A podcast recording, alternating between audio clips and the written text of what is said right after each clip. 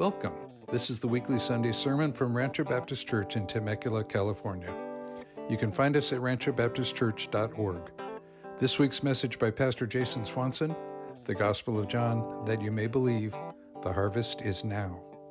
The original date of this message was the 1st of January, 2023. Well, good morning and Happy New Year. Welcome to 2023, and thank you for braving the weather, coming to share with us all this morning, the first day of 2023. I'm particularly excited that we get to spend this first day of the new year together, because of what we're going to see in John chapter 4 this morning. As we begin a new year, we're going to look at a woman who really starts a new life. She has new desires. She has new ways about her, even a new manner. Everything seems to be new about her, and it's a good reminder to us of all that we have in the Lord Jesus Christ for those of us who know him. So what a blessing to gather together this morning and welcome in the new year through singing songs to the Lord, to one another, of his greatness, how much we need him, how wonderful he is to us, for us, on our behalf, all that he has given us. And yet as we get into this, there are several, what I would say, subjects, topics that as a pastor or preacher gets into, and I found this to be true as a missionary as well, that when you broach these subjects, people aren't usually too excited about it. One, missions. Why? Because people tend to have this attitude, oh, please don't send me to Africa. Whatever he's got as the missionary, I don't want. I don't want that kind of desire to go over and what if God calls me to take my family overseas? You know, I would say praise the Lord if he did that. Another topic that people generally don't like to hear is giving, tithe. Why? Because it seems like the preacher is trying to pull at your pockets. And yet we know from God's word that we should give.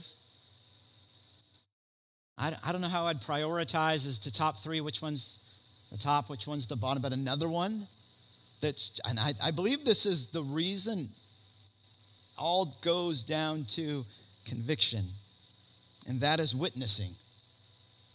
It's not something we like to hear too much about, because there's not too many of us that are doing this too often. And it's not something that we make a priority. And yet it is something, oh, so clear in Scripture that we should be doing. And as we look at this woman this morning, over and over again, we're going to see the importance of witnessing and how we should be involved in witnessing, and even an admonition on the part of our Lord to his disciples in the fact that they weren't witnessing. And that the harvest truly is now. It's not tomorrow. And that hasn't changed in 2,000 years.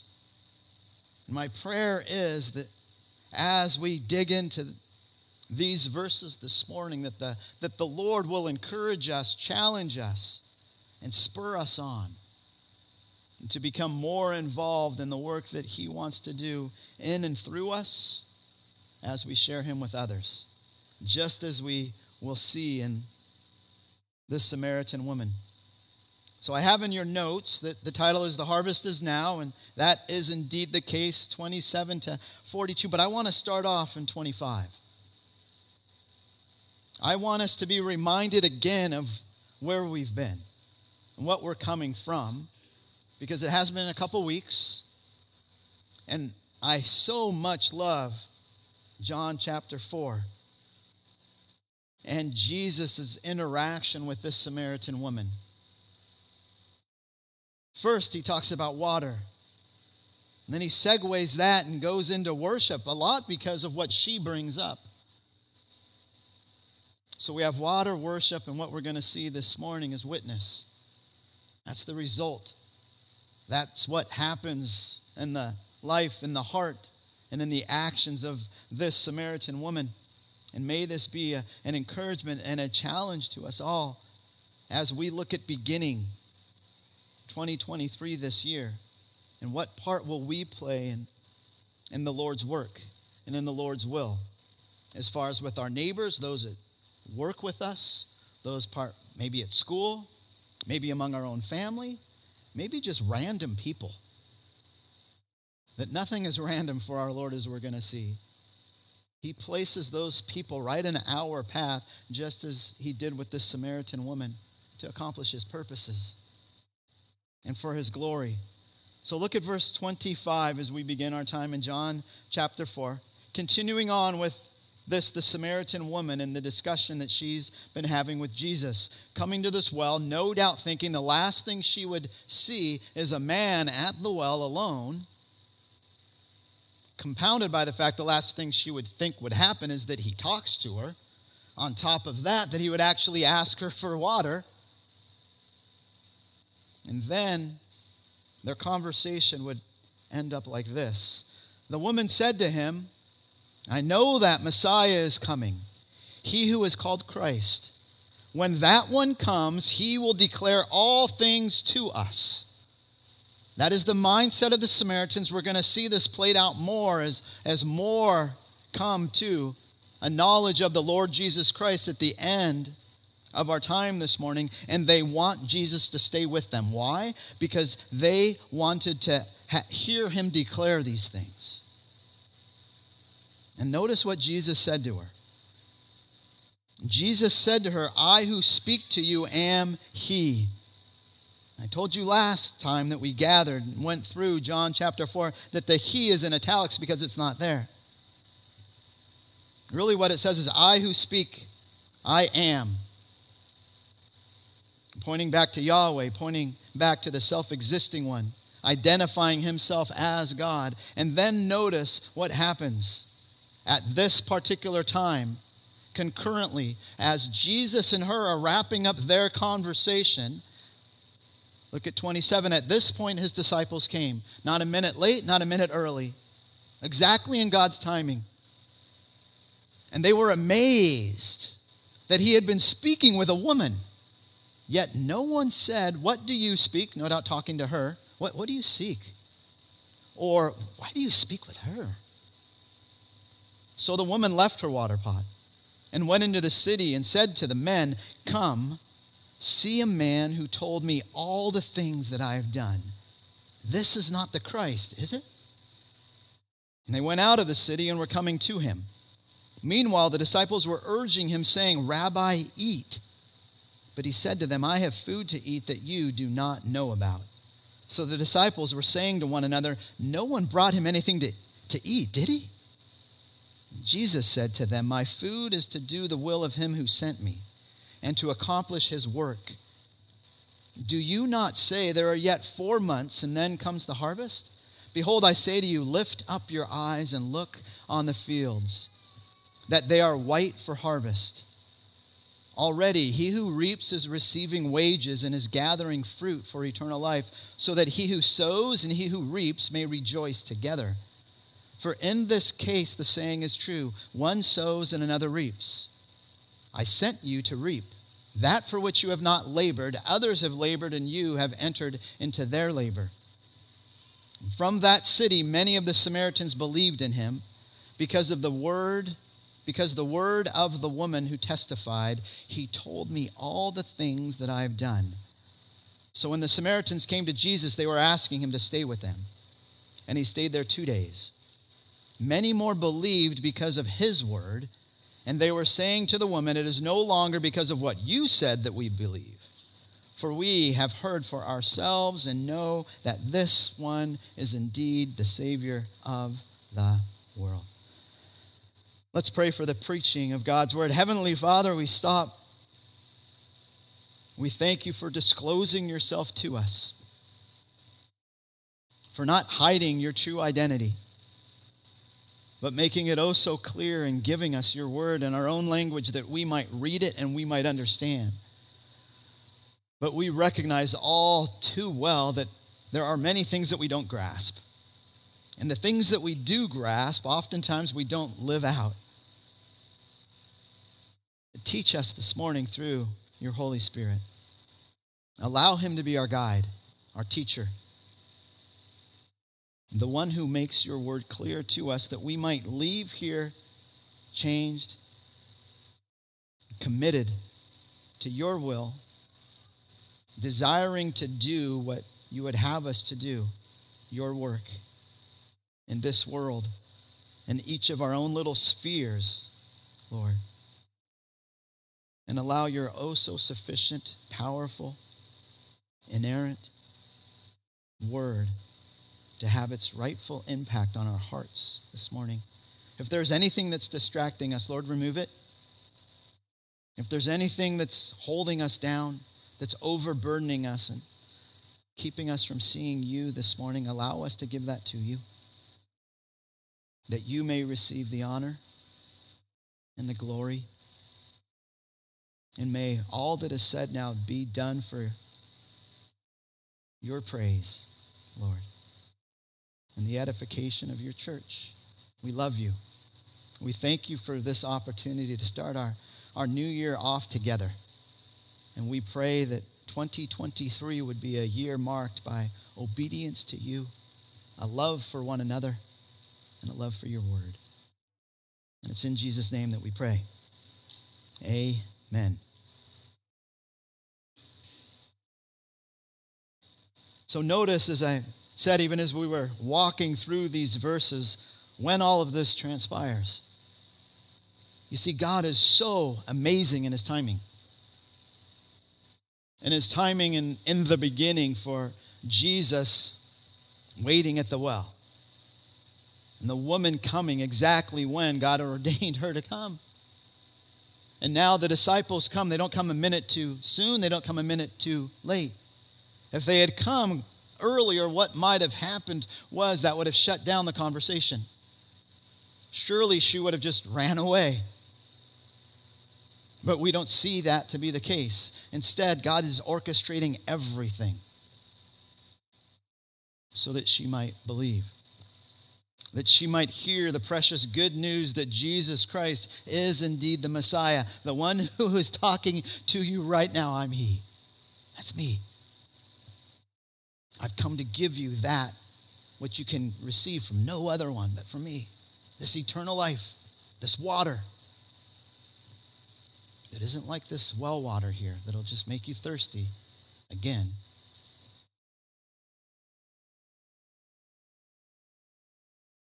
Do you recognize that all the people around us are starving for real truth?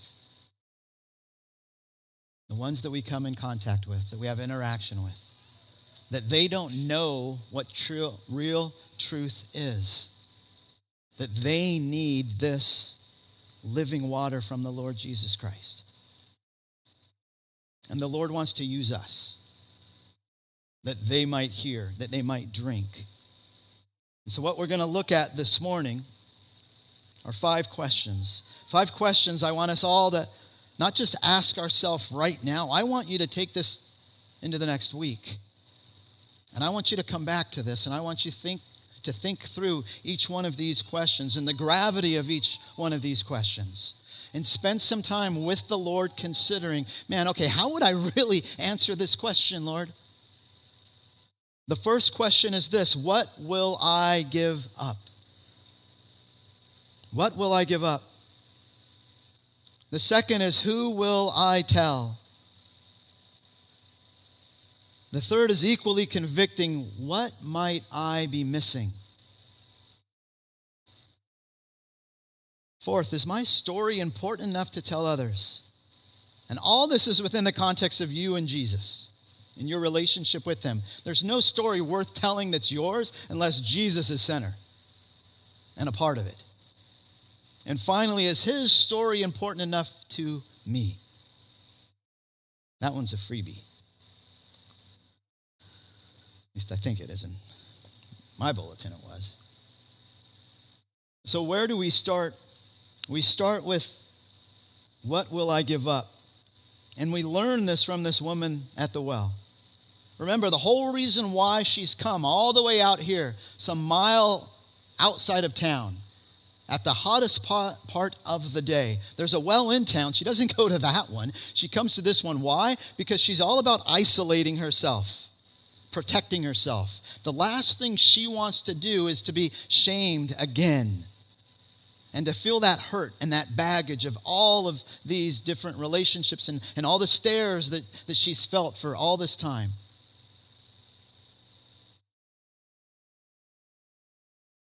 And yet, look at the way that she responds. At this point, his disciples came, and they were amazed that he had been speaking with a woman. We'll come back to the disciples. Yet no one said, "What do you seek?" or "Why do you speak with her?" And then so matter-of-factly, all we're given is, so the woman left her water pot. So can either refer to, well, because these guys just came, so now she's embarrassed and she wants to get out of there. Or so could refer back to what Jesus said in 26. And her realization that who she has been talking to all along has been the coming one, has been the Messiah. And I believe that's what the so refers to. That's why she leaves the water pot. That's why she abandons that which she'd normally done for how many years, we don't know. See, that was her normal routine. This now is outside of the norm. How easy is it for any of us to jump out of our normal routine and do that which we're not used to doing and to do that which is difficult? I'm thinking she's thirsty. I'm thinking she hasn't filled up this water pot with water. And I'm also thinking she's not leaving because of shame about these men. There's an urgency to her in what she's doing. Even an excitement. Other translations said that she left quickly. Why? She's changed. She no longer looks at this water pot the way that she did before. I don't want to bring too much significance out of the water pot, but the reality is she left it. That much we know.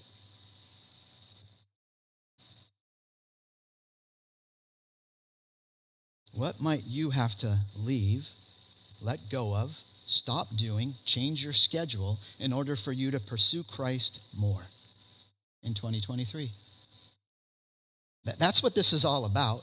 This isn't so much about the pot as it is about our heart and the heart change that has happened. And I would say on top of that, about the excitement that she has. She has found something she's never found before, and she can hardly wait to go tell someone about it, about him. And so she bails quickly. We don't see any interaction, any nonverbal communication. She looked at him. He looked at her. You don't see any of that. We don't know. All we know is once she was there with the water pot talking, now she hears this and now she's gone. What a challenge for all of us, and particularly when we're going to see what she does. Why? Because a lot of us have been saved for many, many, many years, and we're stuck in this rut and this routine. And we're always just going back and forth in this. And we're hardly putting our head up to ask the Lord, hey, might this be one I can share Christ with? Hey, might this be one? And is this hindering me? Is this stopping me from pursuing you with all that I have? You see, I wonder if she's thinking somewhere in her mind that maybe, well, since the disciples are, maybe they're going to leave.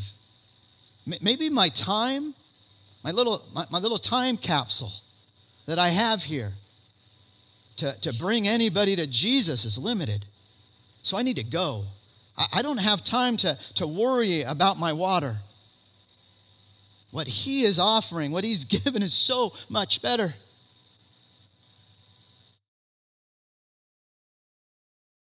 And so she takes off.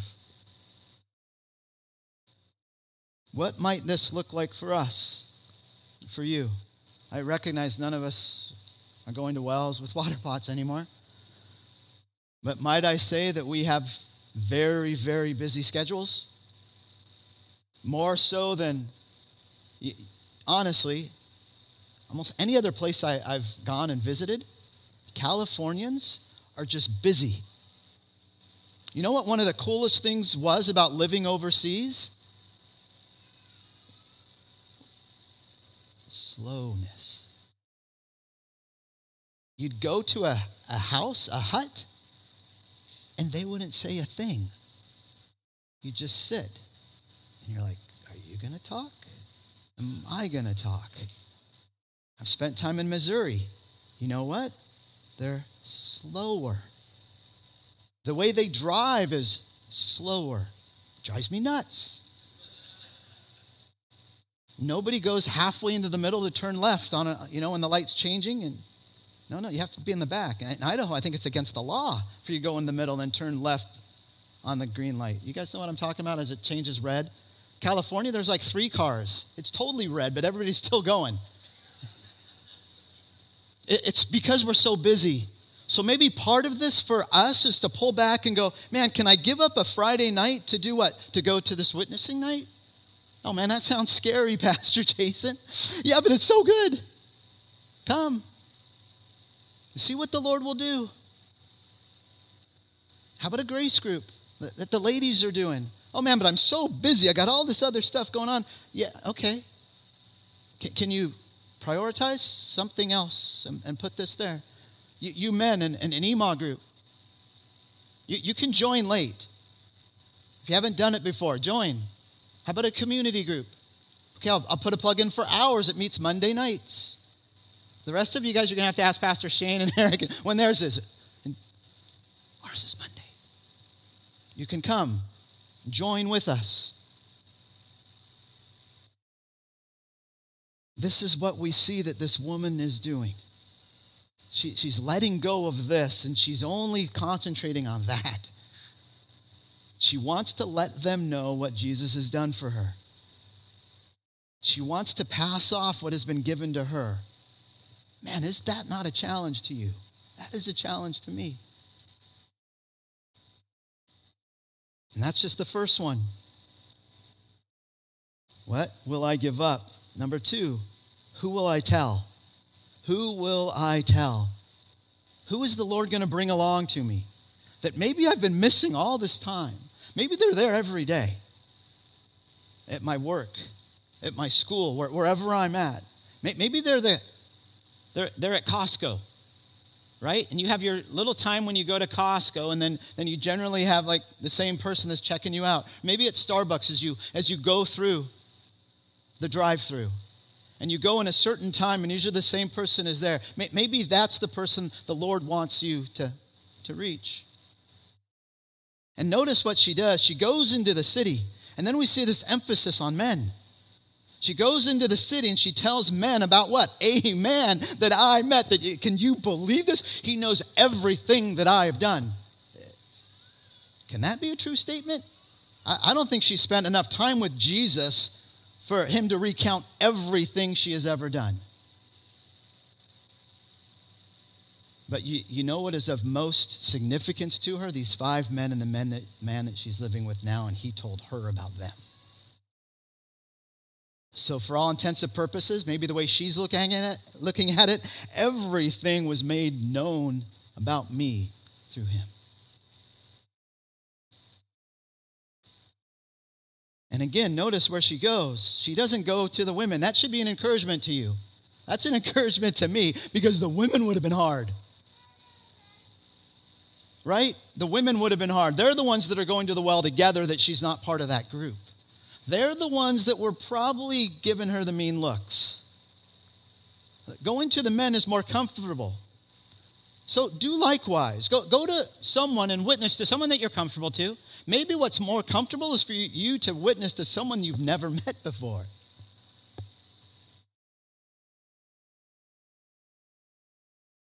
What a challenge this is, that this woman's response was to go to this city that for so long she was in isolation. The last thing she wanted to do was to stand up and speak publicly. But it would seem that's exactly what she is doing. What a testimony of the change in someone's life. Is it not? And that is why she says what she says. Come see a man who told me all the things that I have done. This is not the Christ, is it? It would seem from the Greek that this form of question actually has some uncertainty to it. I don't know exactly when she gets saved, but by the time she's back with Jesus, she is indeed saved. She's a new woman. It could be that she's just putting uncertainty in the question so that they would have some uncertainty, because she doesn't want to be Jesus for them. She wants Jesus to speak on his own behalf because he is the Savior, she isn't. That's a good thing for us to remember. Take them back to Jesus. And that's what she's saying. She's saying, come and see. Do you know we've seen this? John 1:39. And Jesus turned and saw them, verse 38. Who did he see? He saw two disciples of John the Baptist. And said to them, and they said, what do you seek? He said to them. They said to him, Rabbi, which translated means teacher, where are you staying? And he, Jesus, said to them, come and you will see. But that's not the only place we see it. We see it with Philip and Nathanael. John 1:46. Nathanael said to him, can any good thing come out of Nazareth? And Philip said to him, come and see. Come and see. Is this like the evangelist 1, 2, 3 that Jesus was promoting? No, this is natural. This is what Jesus said. Why? Because he wanted people to come and see and hear and understand who he was. And as people came to know him as the Savior, what would they do? They would just say, him. Hey, I don't know the answer to all your questions, but he does. So come and see. She knew exactly where to go and who to speak to. Who has God placed in your path? And notice this too. Did I miss something somewhere? Jesus doesn't tell her to do this. He doesn't say, now go. No, this is all of her own accord. This is what he has placed upon her heart. I believe because she has a heart for those people. But do we have hearts of compassion for our neighbors, for those around us, that they would have what we have? I believe that's what's stemming some of this urgency on her part, to go and to let them know, even though this would be incredibly difficult for her as a woman speaking to men. Okay, she's not speaking to the other women, but this is still a hard thing to do. So first, what will I give up in order that I may urgently seek him with all that I am? Who will I tell? Who has God placed in my path that he wants to use me as his spokesman for? Third, what might I be missing? Oh, and this is convicting, because we're talking about ones that have gone with him, that have ministered. If you remember, we had heard earlier in John chapter 4 that these disciples were what? They were the ones doing the baptizing. These aren't guys that just showed up yesterday. These are guys that are ministering with Christ. And yet what we see is they miss it. They miss something huge. And if we're not careful, we might miss it as well. Look at verses really 31 all the way to 38. So we see that as Jesus and her are finishing up their conversation, they heard it. Do you think maybe they heard him say, I am? Maybe that's why they didn't answer, why they only thought it. Or perhaps they were waiting for her to leave and then they could jump right in. But notice they don't jump right in. Instead, they go where you and I would go. Hey, we brought you some food. Are you going to eat this? Meanwhile, the disciples were urging him, saying, Rabbi, eat. And as Jesus does so often, he could have made this easy. Okay, sweet, yeah, let's eat. No, he wants to use this as an opportunity to teach them, to broaden their perspective. Why? Because their view of God and salvation was too small. Is your view of God too small as to who he can save and who he can't save? Do you pick and choose for God? Oh, no, I couldn't share with that person. I've already tried. They hate Christ. But notice, he says to them, I have food to eat that you do not know about. I have been given something that you haven't. I have knowledge that you don't. And the disciples miss it. They don't understand. They take him literally when he's speaking figuratively. This is a metaphor. I have food to eat. He's not talking about literal food. He's talking about the will and the work of God. Hey, don't you guys get it? I'm not about water. I'm about this woman and her eternal soul, her eternal salvation. That's what I'm all about. And are you kidding me? This was the best conversation I've had all day long. I don't need food right now. My food, verse 34, is to do the will of him who sent me and to accomplish his work. And then he goes in deeper, and now he goes to harvest. He goes to planting. He goes to farming, things they would know. And he lets them know the harvest is now. And it doesn't matter whether you're planting or harvesting. They coincide with one another. And you plant as though right now is the time of harvest. Because yes, I know in normal planting it would take 4 months. Sometimes it would take 6 months. 4 months was a quick harvest. But Jesus is saying, blot that all out of your mind. Recognize that the will of the Father is that he would save many. And you don't know if you're going to be the one who is reaping the harvest or if you are the one planting. But on both sides we see that they experience joy. So that he who sows and he who reaps may rejoice together. Verse 36. That doesn't make sense. I've done planting and I've done reaping in Papua New Guinea. I've watched them do it. It is so much more difficult to do the planting, especially if the soil's hard and rocky. You go out and you're harvesting. Are you kidding me? That's a good time. The whole village would go crazy when the stuff called tone would come into season. And it was like this magical fruit that was so yummy. And that's all they'd eat for like 3, 4, 5 weeks. I can't even explain it to you. I don't know what it is, but it's really, really good. It's kind of like a grape, but sweeter. But what's more difficult? Oh, the planting. Compared to harvesting, the harvesting is what you love. Jesus is saying no. They're both great. They both bring great rejoicing. Why? Because of eternity. Because of what is at stake and what happens when someone believes.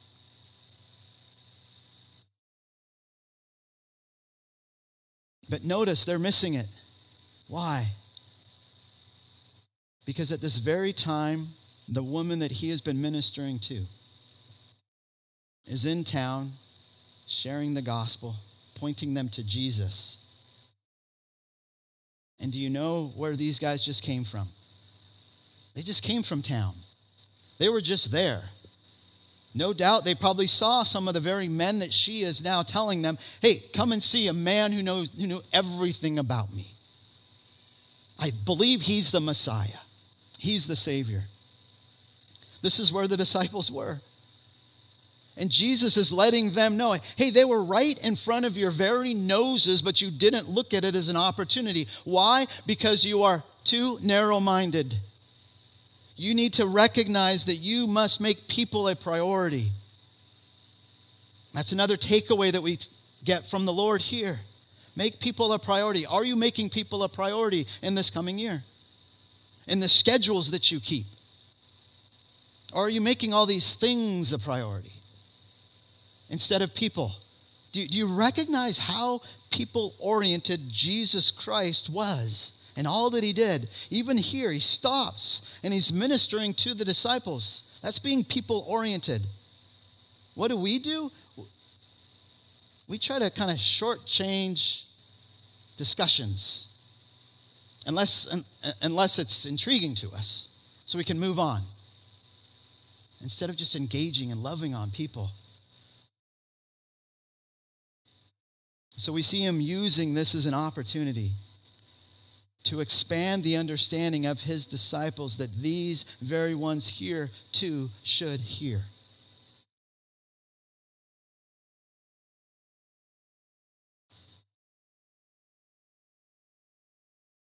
because this is the heartbeat of our God. So what's the lesson that we can learn from these disciples? That we shouldn't ever discount someone as being too far gone.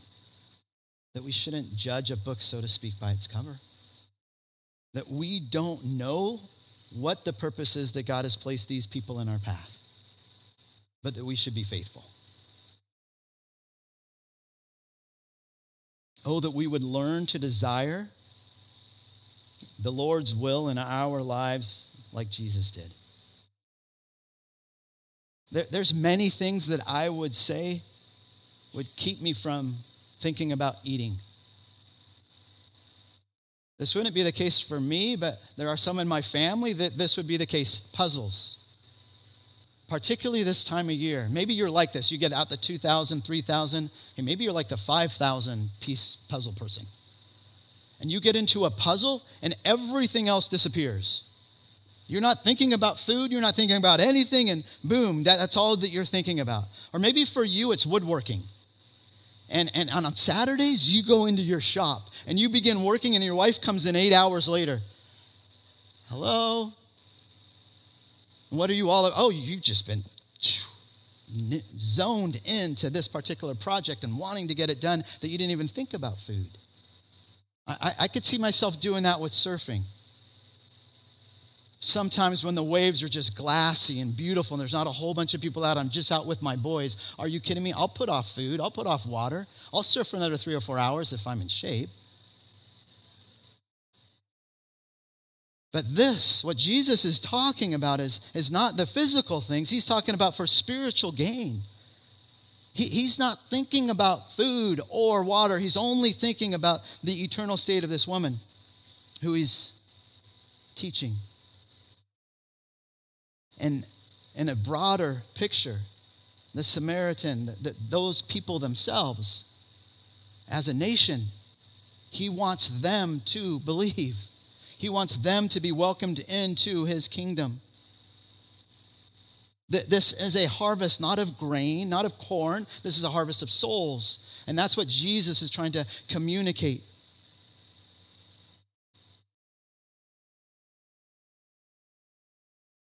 And notice in this, with this whole perspective on planting and reaping, how cool is this?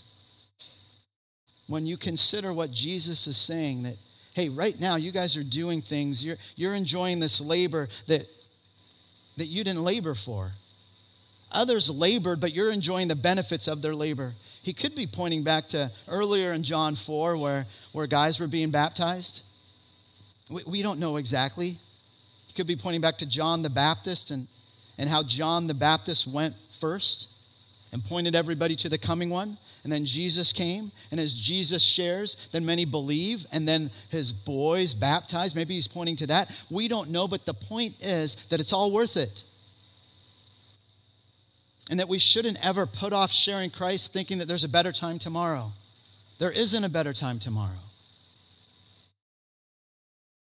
In fact, there are times when some work and work and work and they plant and they plant and they plant and there isn't hardly any harvest. There were missionaries in Papua New Guinea that worked in a different place in New Guinea, a whole different region called the Highlands. The languages there are really difficult. And sometimes people would spend 15 years just learning the language so they could share the gospel. And by the time they shared the gospel, the people were like, I don't want that. I'd rather keep doing my coffee and making money like that than what you have to offer me. And so then you'd get one believer out of 15 years of language study, then 10 years of discipleship. Maybe a handful of believers. Is that worth it? In God's economy, that is. Because you don't know what those 5 believers are going to do to that whole valley in Papua New Guinea. You don't know what a small little tribe like Siawi, where we ministered, what that is going to do as far as Sotomi people, the Anu people, the Amto people, and all these other language groups that were reached through our tribe, all to God's glory. Not because this tribe is great and big and huge. Are you kidding? It's small. But because of what God does in the heart and life as people. Think about the apostles. How many churches did they see plant? Not nearly as many as we see now. They had no idea. And what is so encouraging for us is that nothing, no work for Christ, no gospel preached, no great undertaking done for the sake of Christ is ever wasted. It will ever fail. If we don't see the result of our labors now, that's okay because others will. And we give that to the Lord. And sometimes by His wonderful grace, when you share the gospel with someone, they believe right there and then. And other times, you are just one of many. And that's where it's a little difficult to say exactly when this woman gets saved, but I believe she is indeed saved because she's pointing them to the Savior. And that's where we come up with number 4. What will I give up? Who will I tell? What might I be missing? And number 4 is, my story important enough to tell others? Maybe you don't think your story is important enough to tell others. It is as if it's about Jesus and how He changed you, and how He saved you, and how He's given you purpose. Look at what we see in verse 39. We see kind of a double-fold gospel presentation. One comes from this woman in her own personal testimony. The second comes from Christ alone, through His own words. And I would say, which one is it? Both and. You share your testimony about what the Lord Jesus Christ has done in your life as a way to step into a conversation with someone, and then you use that to get into the gospel. As long as you don't make your testimony all about you so Christ isn't mentioned, it's a powerful tool in the Lord's hands. From that city, many of the Samaritans believed. Isn't this amazing in Him? Because of the word of the woman who testified. Now, we don't just see many of the men. We see many of the Samaritans. So it branches out. Her influence was that great. Even though she is in what we would think to be considered a harlot. Maybe even a prostitute with that many men. And yet, look at how the Lord uses her. Do you think the Lord cannot use you? Remember, it's not about you. It's about Him and what He is going to accomplish through you. Think about her. How much knowledge did she have? How much did she really know about Jesus? Not a whole lot. She'd only talked with Him for so long at the well. And yet she spoke on behalf of whatever knowledge she did have, and that was good with her. That should be good for you. You don't have a seminary degree? That's okay. You don't know Greek? That's fine. Don't mention Greek. You don't know the ins and outs of all the theological issues? Don't mention them. Let them know how Jesus saved you and what your life was like before and what your life is like now. Make Him be the center of it and share with them His truth. That He is the only way to the Father. A changed life is a weapon in the Lord's hand. We see it in the life of the Apostle Paul. He went to his testimony a lot as he was sharing with kings and with all sorts of different people. But notice, she doesn't seem to get into all the details. Don't get into all the details of the way, oh, yes, I used to do this and do this and do this. No, then you become the hero of your own testimony. Let Christ be the hero. That's where she goes. She points to Jesus as the Savior. And then what does she do? She brought people to Jesus. That's what we must do. Bring people to Jesus, and then they have an opportunity to hear from Him, which is the final question for us this morning, which really is the biggest one, because all the other ones will just fail unless you really believe this, and you actually consider this to be of utmost significance. Is His story important enough to me? Do I really consider His story that important? Do I really believe it is the difference between life and death? And if so, then you'll think of it often and you'll speak of it more. Many more believed. Why? Because of His word. Isn't that sweet? Both and. Some were saved just through her witness, her bold witness, her courageous witness. And praise the Lord. But many more were saved through Jesus, through him making himself available to stay with them for another 2 days. That might mean that when you're talking with your neighbor, that instead of running off to this or that, you let the conversation go just a couple little bit more minutes longer. I know it's difficult for me too. But that might be exactly the opportunity that the Lord is going to present us to share his truth, to invite them, let's say to church, and come and see Jesus. Come and hear what I hear on Sundays. Come and join in on the fellowship that we have. Could you share that with an unsaved person? Totally. And maybe they'll say, sure, why not that? And we never know what the Lord's going to do. It's one thing for us to talk about what Jesus has done in our lives, and it's an entirely different thing to bring out his word. We don't ever want to talk with someone about the Lord and witness to them unless we use Scripture. That's why we use John 14:6, why we memorize it, put it in our back pocket, so to speak, so we can bring it out. For I say to you, truly, truly, what? I am the way, the truth, the life. No one comes to the Father but through what? Through me.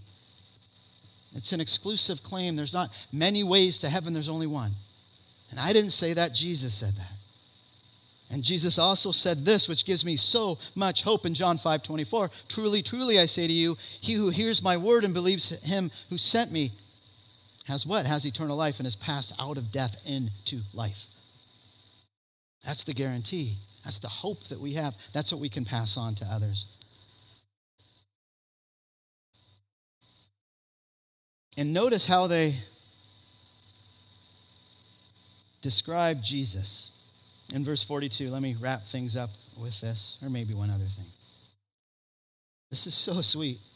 We don't see this in Scripture, but two places, both by John. Here and then in 1 John chapter 4. Verse 14, it's this, what they call him. For we have heard for ourselves and know that this one, speaking of Jesus, is indeed the Savior of the world. They're saying, hey, we recognize what you said to her, Jesus, that it's coming through the Jewish people. That's where the truth comes from. That's where the Savior's coming from. But now we recognize oh so clearly that the Savior, you, the Savior, isn't just for the nation of Israel. That's why you were talking with her about worship and how worship isn't limited to doing it on this mountain, our mountain, Gerizim, or their mountain, Mount Jerusalem. But it's greater than that because what you have done, you have made a way for all to come to salvation, the entire world. Not just of one people, but all peoples, nations, tribes, tongues. And this is what we see throughout history from this point on, right? Particularly in the book of Acts, as the gospel is launched forth, that people are saved from every walk of life, from every tribe, tongue, nation. And that is what God is all about. That's what Jesus is all about. And the Samaritans get this. What is so amazing about this is they get this when the Jews really didn't get this. And the Jews had more. You see, the Jews had miracles, but we don't see any miracles here in Samaria. Remember, water into wine, only a small group. And then as Jesus goes to Jerusalem to celebrate the Passover, and many say they believe. Why? Because of the miracles. What does Jesus say about their belief? That's not true saving faith. I don't believe their belief. They just think I'm a miracle man. I'm not their miracle man. I am the Savior of the world. But here, notice, they don't get any of that extras, so to speak. They get Jesus, and they get his word. And that's all that they need. That's all you and I need. It's him and him alone. But I would say that in this, we see even more of a miracle. the greatest miracle ever. The salvation of a soul, the changing of a soul, one going from darkness into light, one who was dead that is now alive, raised in Christ when they believe in Jesus. And it's not just this woman anymore, and it's not just those that she came in contact with. Now it just keeps mushrooming out bigger and bigger and bigger. And we don't know that what Jesus meant to the disciples earlier about laboring, or not laboring, but enjoying the fruit and the harvest, meant that they actually baptized all these guys. Can you imagine? Wait a minute, Jesus. We don't know. We're not told what happens. We just know that this is God's heartbeat, and this is what he wants us to be involved in. And you want some added encouragement? Here's the added encouragement. Think about who we're talking about and who the Lord used. She, no doubt, is the smallest among the smallest, because it's amazing how God uses those that are feeble and weak, the weakest of the weak, to accomplish his purposes. Over and over again, we see this in Scripture.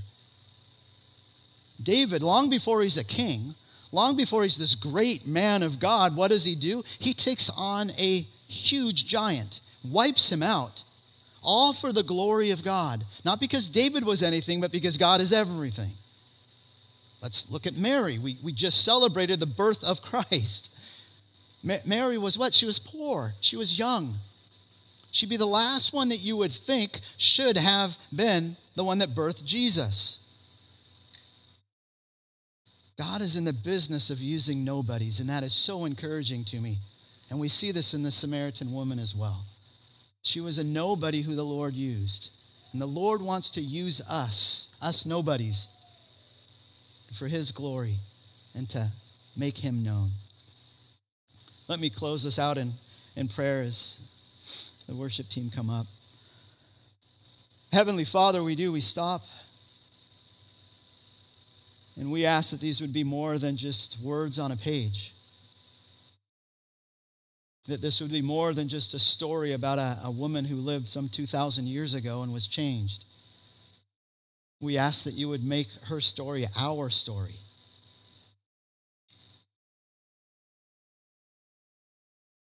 That you would work in each of us, that this coming up year in 2023, that we would be all about your will and your work. That we would share you more with others, Lord, that you would use us in this church, everyone that's gathered this morning here, Lord, that we would bust out of our comfort zones, that we'd invite our neighbors to come to church, that we'd reach out to those that you put in our path to share of you, to point them to you, and to say to them, come and see, just as this woman did. And how many you changed, Lord. We wait in eager anticipation of all that you will do in 2023.